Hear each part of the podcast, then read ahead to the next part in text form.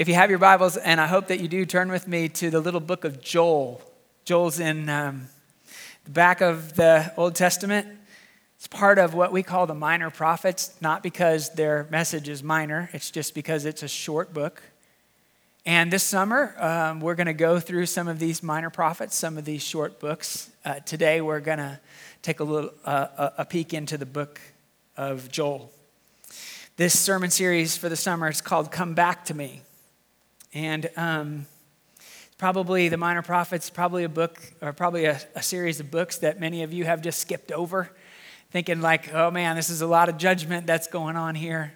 Um, there is some judgment and there's some conversation about unfaithfulness, but it also, the minor prophets also paint a picture of a God whose scandalous love never stops pursuing you and me whether we are faithful or not. This whole story is about a God who pursues the very people who broke his heart. And that means that these books are good news. So, over the summer, we'll be celebrating the good news of God as it relates to, as He speaks uh, through these prophets to us. In the Hebrew Bible, these 12 minor prophets books, um, they were all put together like one book, and it was called the, the 12. Uh, it's important for us to remember that God's the author of all scripture. Every book is inspired by God. And in this section, uh, God speaks to Israel. And when the Bible talks about Israel, it means Israel. But prophetically, when the Bible talks about Israel, it also talks about his church. It talks about you and me. So I want to just give you a, little bit of a background to this book, and uh, then I want to give you an invitation. So, uh, the background is this this is uh, three chapters that I want to invite you to read maybe this afternoon. It's a collection of poems that are really, really powerful for today, even if they seem a little bit puzzling. The prophet Joel talks about this day where evil empires will be brought low and God's people will finally be delivered from the corrupt human systems that we live in and it's this idea of this great deliverance that generates hope for God's people living amidst the consequences of sin and injustice. Joel's going to talk about this promise of this messianic king and then the arrival of God's Spirit, the Spirit that we just sang about, the Spirit that we just sang to. Joel's going to prophesy about the coming of God's Spirit. And some of you might know this, but Joel's one of Joel's primary prophecies is fulfilled in the book of Acts, in Acts chapter 2, at a, beautiful passage of scripture we'll get to in just a moment, um, some events that happen at Pentecost. So, one of the things I want to point out, just real quick, I think is really interesting.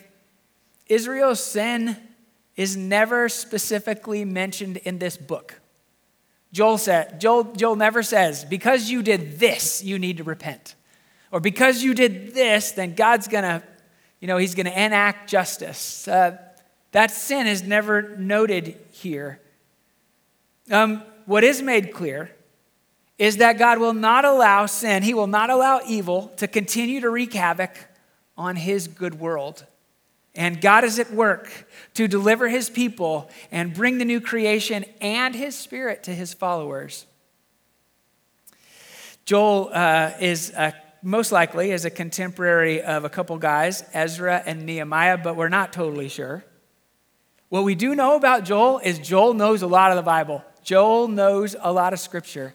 In these three little chapters, Joel's going to reference Isaiah and Amos and Zephaniah and Nahum and Obadiah and Ezekiel and Malachi and Moses. He's going to quote from the book of Exodus.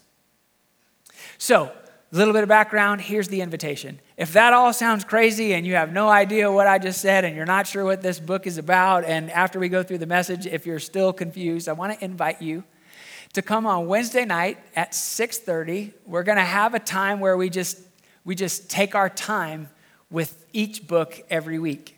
There'll be uh, a little study guide that'll be provided, and if you'd like to come and just learn how to live into these truths with a little more time, I want to invite you to come and participate on Wednesday nights. There's childcare available. We just need you guys to sign up for that if you want to, um, if you want to come and join us. All right, let's jump in. Joel chapter one, uh, verse one, and then the first half of verse 2. The word of the Lord that came to Joel, son of Pethuel, hear this, you elders, listen, all who live in the land. if you got a letter from a friend, and the letter started out this way, would you be nervous? If your friend wrote you a letter, the word of the Lord came to me, hear this, listen up. This is like one of those things, you know, uh, uh, attention Walmart shoppers. Like he's really trying to make sure he gets your attention. Pay attention. This is a really important message. And it's not just for the elders, it's for all of us. Verse 2 Has anything like this ever happened in your days? Uh, or in the days of your ancestors? Tell it to your children and let your children tell it to their children and their children to the next generation. He's saying, This is big news. This is a big story. We want to make sure everybody hears this story. Verse 4 What the locust swarm has left, the great locusts have eaten. What the great locusts have left, the young locusts have eaten. And what the young locusts have left, other locusts have eaten. Joel catches their attention when he starts talking about locusts. In the history of Israel, they would know a lot about locusts. Um, you might remember in the story of Moses and Pharaoh, God sent 10 plagues, and one of those plagues was a plague of locusts. Locusts just devoured uh, all of Egypt. But it was also something that happened in Israel's story. So Joel's catching their attention with this picture of Israel. Sometimes in the Old Testament, God uses these kinds of experiences, sort of this like this plague of locusts, to shake up his people from walking in unfaithfulness.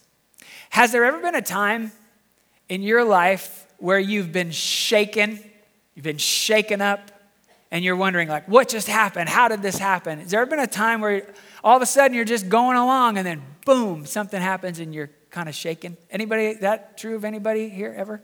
Just a couple of us? Is anybody paying attention? Just want to make sure. We can start over if we need to. I bet all of us have been shaken up at one time or another.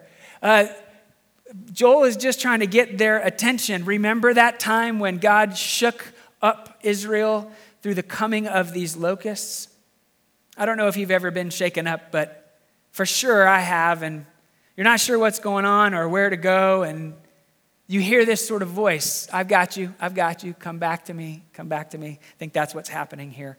Culminates in uh, chapter 1, culminates in verse 13 and 14. God speaks through Joel Put on sackcloth, you priests, and mourn. Wail, you who minister before the altar. Come spend the night in sackcloth, you who minister before my God. For the grain offerings and drink offerings are withheld from the house of your God. Declare a holy fast. Call a sacred assembly. Summon the elders and all who live in the land to the house of the Lord your God and cry out to the Lord. Joel calls on the priests to mourn and wail. And then he calls on the priest to get everybody together. The whole nation is going to have a prayer meeting. Everybody, everybody's coming to the temple and everybody's going to fast. This isn't the first time that this has happened in Israel. Uh, this wouldn't be the last time that this happens. There's one other, real quick, I'll just point out. Uh, 1 Samuel chapter 7, verse 6. Same kind of thing happens here. After they had assembled all the Israelites, after they had assembled at Mizpah, they drew water and poured it out before the Lord. And on that day they fasted, and there they confessed. We've sinned against the Lord. And Samuel was serving at the leader at Mizpah. National assemblies would happen for the people of Israel. It would happen under leadership of Nehemiah and Jeremiah. It even happened in Jonah's day. And so that's what they did. The priests declared this fast, they declared this time of prayer, and everybody came and everybody prayed and everybody cried out to the Lord. Long time goes by. Chapter 2 begins with Joel announcing another day of the Lord and another call for prayer.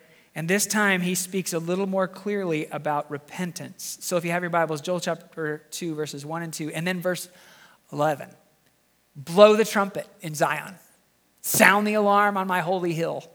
Let all who live in the land tremble, for the day of the Lord is coming. It's close at hand, a day of darkness and gloom, a day of clouds and blackness, like dawn spreading across the mountain. A large and mighty army comes, such as never was in ancient times, nor ever will be in ages to come.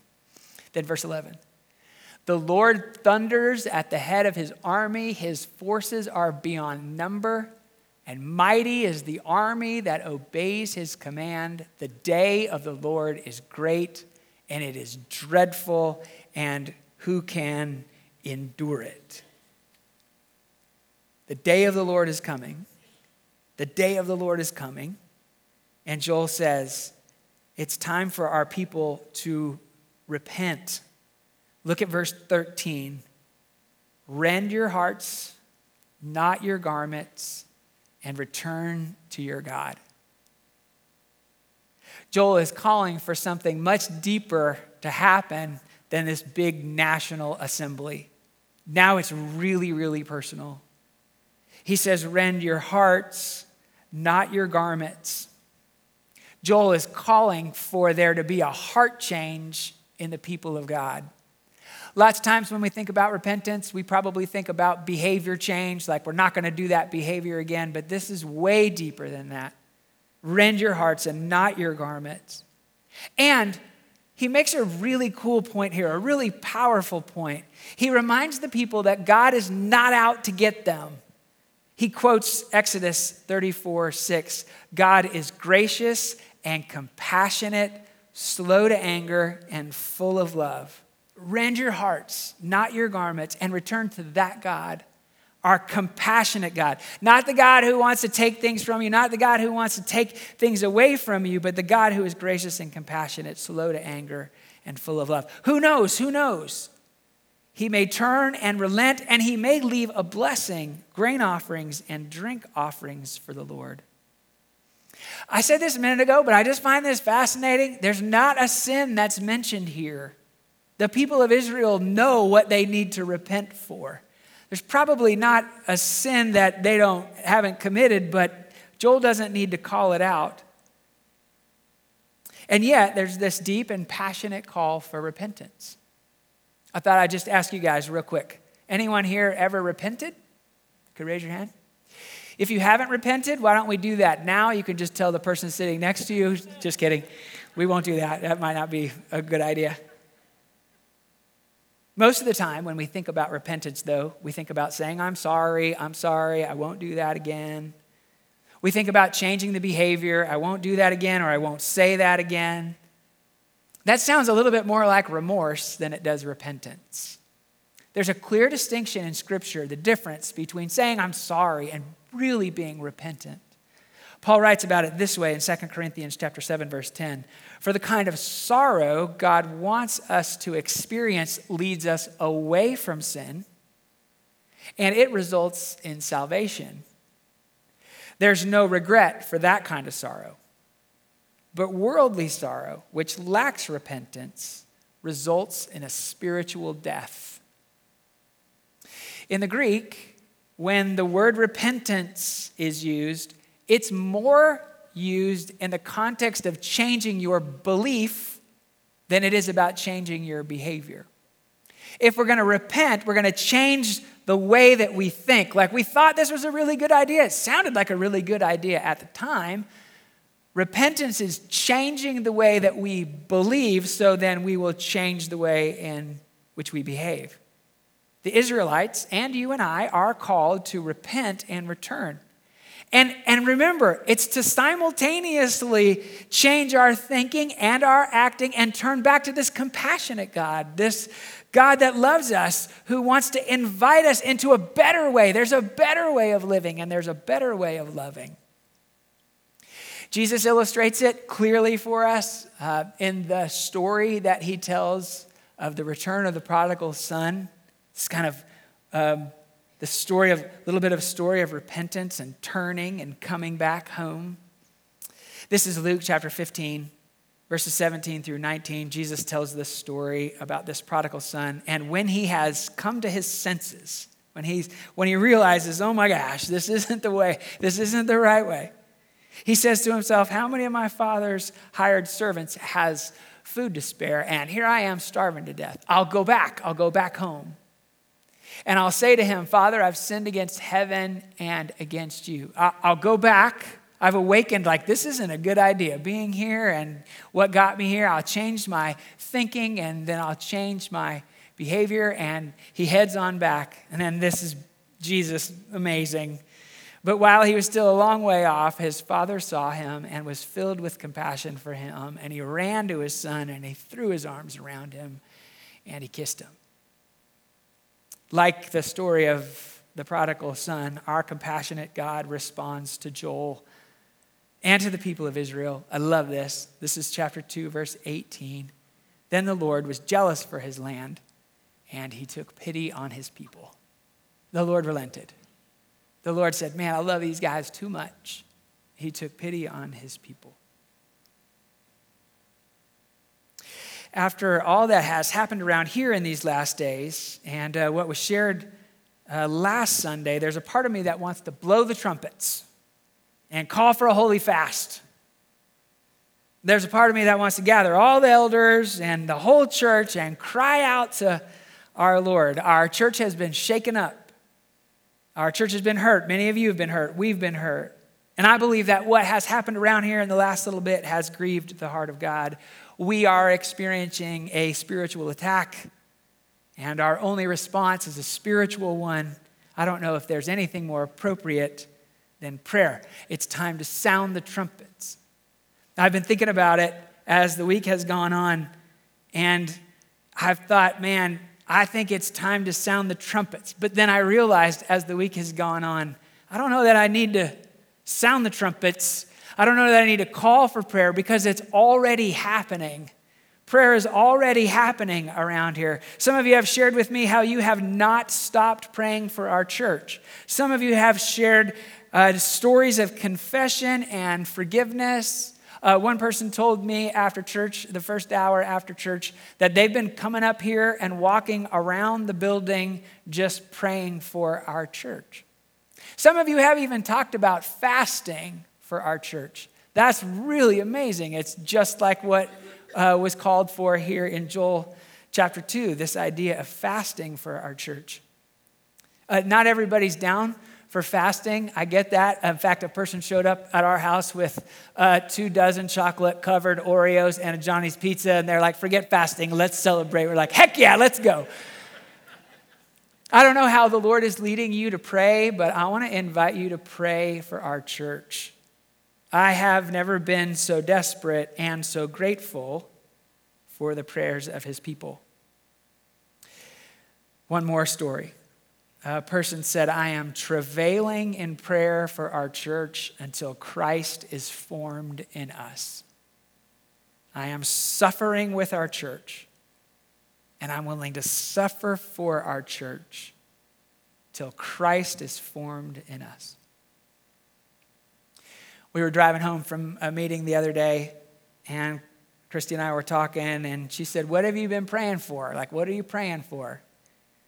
And you've been praying for unity. You've been, what have you been praying? Wisdom, clarity. And I just said, man, I don't know. I've just been, I've just been crying out for more of God.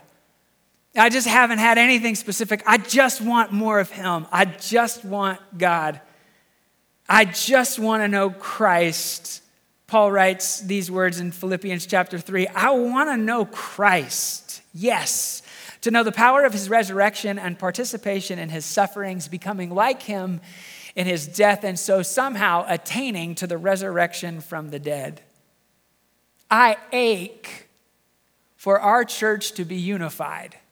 And I pray so much for wisdom to know like how to lead and how to love. But if there's one prayer that I would invite you to pray for us, for you, it would be that you would know Christ because knowing Christ changes everything. Joel says uh, in chapter 2, verse 25, I will repay you. He's speaking for God. I will repay you for the years the locusts have eaten. The great locust and the young locust, the other locust and the locust swarm. This is amazing. God is saying that He'll go back and make up for that in your life that sin has destroyed. Okay, I, I, I, know, I know that we're not totally all into participation time around here, but is there anyone here that has been paid back for the years that the locusts have eaten? Anybody here in your, your story? A couple of us? Yeah? Yeah. Man, if you know that story, there was a time maybe in your life where things were so shaky, where there was destruction or desolation, and you didn't know what was going on. And eventually that time ended, and God spoke in a way it just started to bring back life to you and to your family. This is the promise of God. This is who He is. It doesn't always happen in our here and now. You might be waiting, you might be waiting, you might be waiting, and you might not see anything, and you might not feel anything, and you might not experience anything. In fact, you might not experience anything until you get to heaven. But this is the character of our God. He says, I will repay you for that which sin has stolen.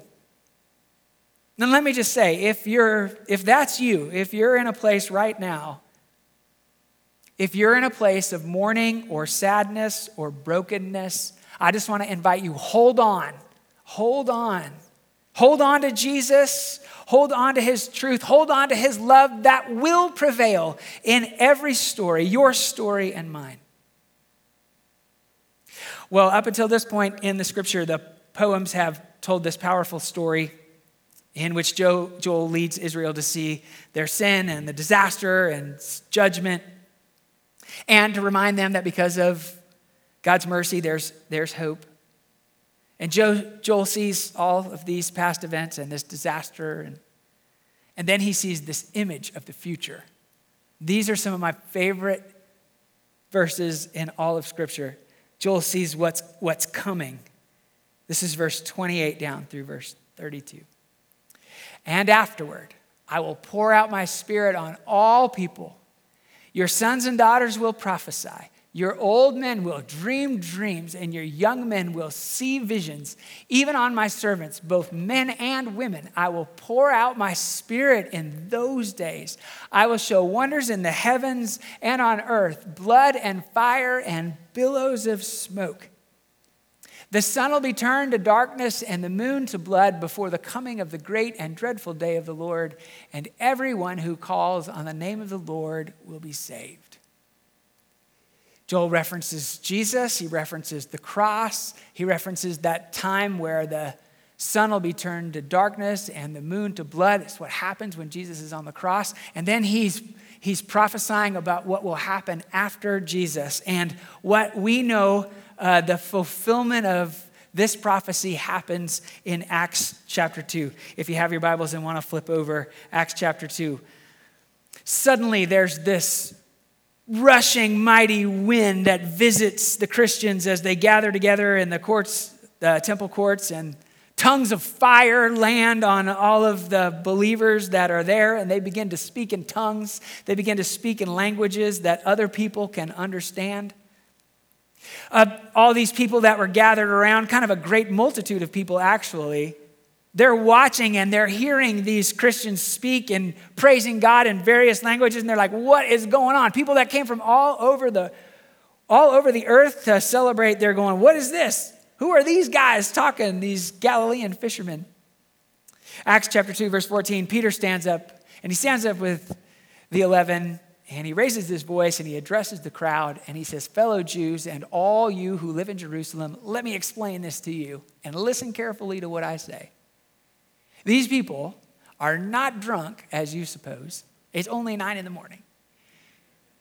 No, this is what was spoken by the prophet Joel. And then Peter reads or quotes Joel chapter 2. Could you imagine the people standing there, those that would know scripture? They're like, I know this one. I know what he's talking about. He's talking about Joel chapter 2. Joel sees hope for God's presence among his people now being expanded into a promise that one day God's spirit and his personal presence would not only fill the temple, but it would fill people. That's what's happening here at Pentecost. It was from God being for us to God being with us, now it's the Spirit dwelling in us. I will pour out my Spirit on all people, and everyone who calls on the name of the Lord will be saved.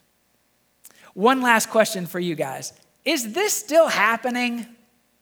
Like, is God's Spirit still at work? Like, is this stuff still happening, or is just this for that day? And, you know, we can kind of look at this story and go, well, that's cool. Is this stuff still happening? Yes, yes, this stuff is still happening. It's happening now. It happened last week in Peru through our team. I believe it's going to happen this week through our team that's headed to Guatemala. And it's happening in offices and in neighborhoods and on ball fields. It's happening now. I want to tell you one quick story. It's happening in Cambodia. I got a note the other day from one of our global partners, Pastor Seahawk. Some of you guys know Pastor Seahawk. He's amazing.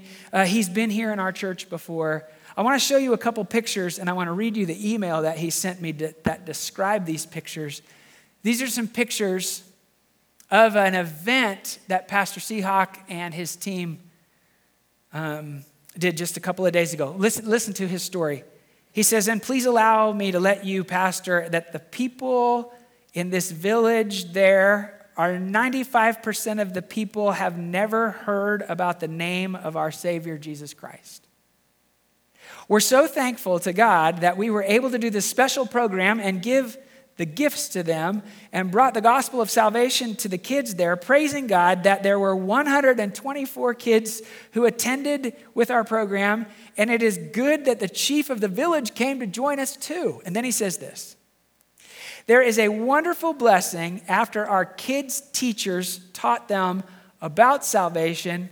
There were 97 kids raised their hand and prayed to receive Christ as their own personal Lord and Savior. God is at work. This is happening right now. It's happening on all it's happening in all places, it's happening with all people, and it's happening here. God is at work, and his spirit is moving, and his love will prevail. Joel ends with this kind of picture or images of the land's restoration, and he sees hope for the renewal of all creation. Uh, he, chapter 3 kind of points back to the promises in Isaiah and Ezekiel and Zechariah. And that day of justice uh, will be followed by the restoration of the entire world. Um, this new Eden, where God's presence in Jerusalem will flow out like a river and bring about cosmic renewal. This is Joel chapter 3, verse 18. In that day, the mountains will drip new wine and the hills will flow with milk, and all the ravines of Judah will run with water. A fountain will flow out of the Lord's house, and water will and will water the valley of the acacias. That's the promise that we hope for that one day, one day, one day, God will make all things new. And it's happening now. I want to just close with an invitation for us as a faith family to pray. After all that you've heard and all of you've experienced in your week and what we've sung about and what's been prayed over us, just want to invite you here in this moment to respond to the Spirit as He leads. Uh, there's this little place of prayer up here. I just want to remind you, a little altar that we've made here. It's available to you if you'd like to come and kneel in these next moments, or if you want to huddle up with some folks around you, want to invite you to do that, or pray with someone, want to invite you to do that. But I want to ask if, before you ask God to do all these cool things in your life, um, in the life of our church, I want to ask if you would just kind of do what we've been doing around our house the last little while, and that is give God full access. Like in this moment, right now, I want to encourage you to give God full access mind, body, and soul. Before we take communion, before we sing, maybe even, you know, before you start asking God for the things that you want, that you would come before Him, maybe kneel at the altar of your heart and that you would give him full access. Maybe this is the way to do it. The psalmist says this Search me, God, and know my heart. Test me and know my anxious thoughts. See if there's any offensive way in me, and lead me in the way everlasting. Could we do that? Could we just pause and just be still? And could we just say, okay, Lord, I'm here. Search me. I want you to know my heart. Test me. I want you to know what makes me anxious. And see if there's anything in me that's not okay. Meet me there. Love me here and lead me in the way of everlasting. So let's just take, let's just take a couple minutes and let's just be still and respond to the Spirit as He leads us. Let's pray together.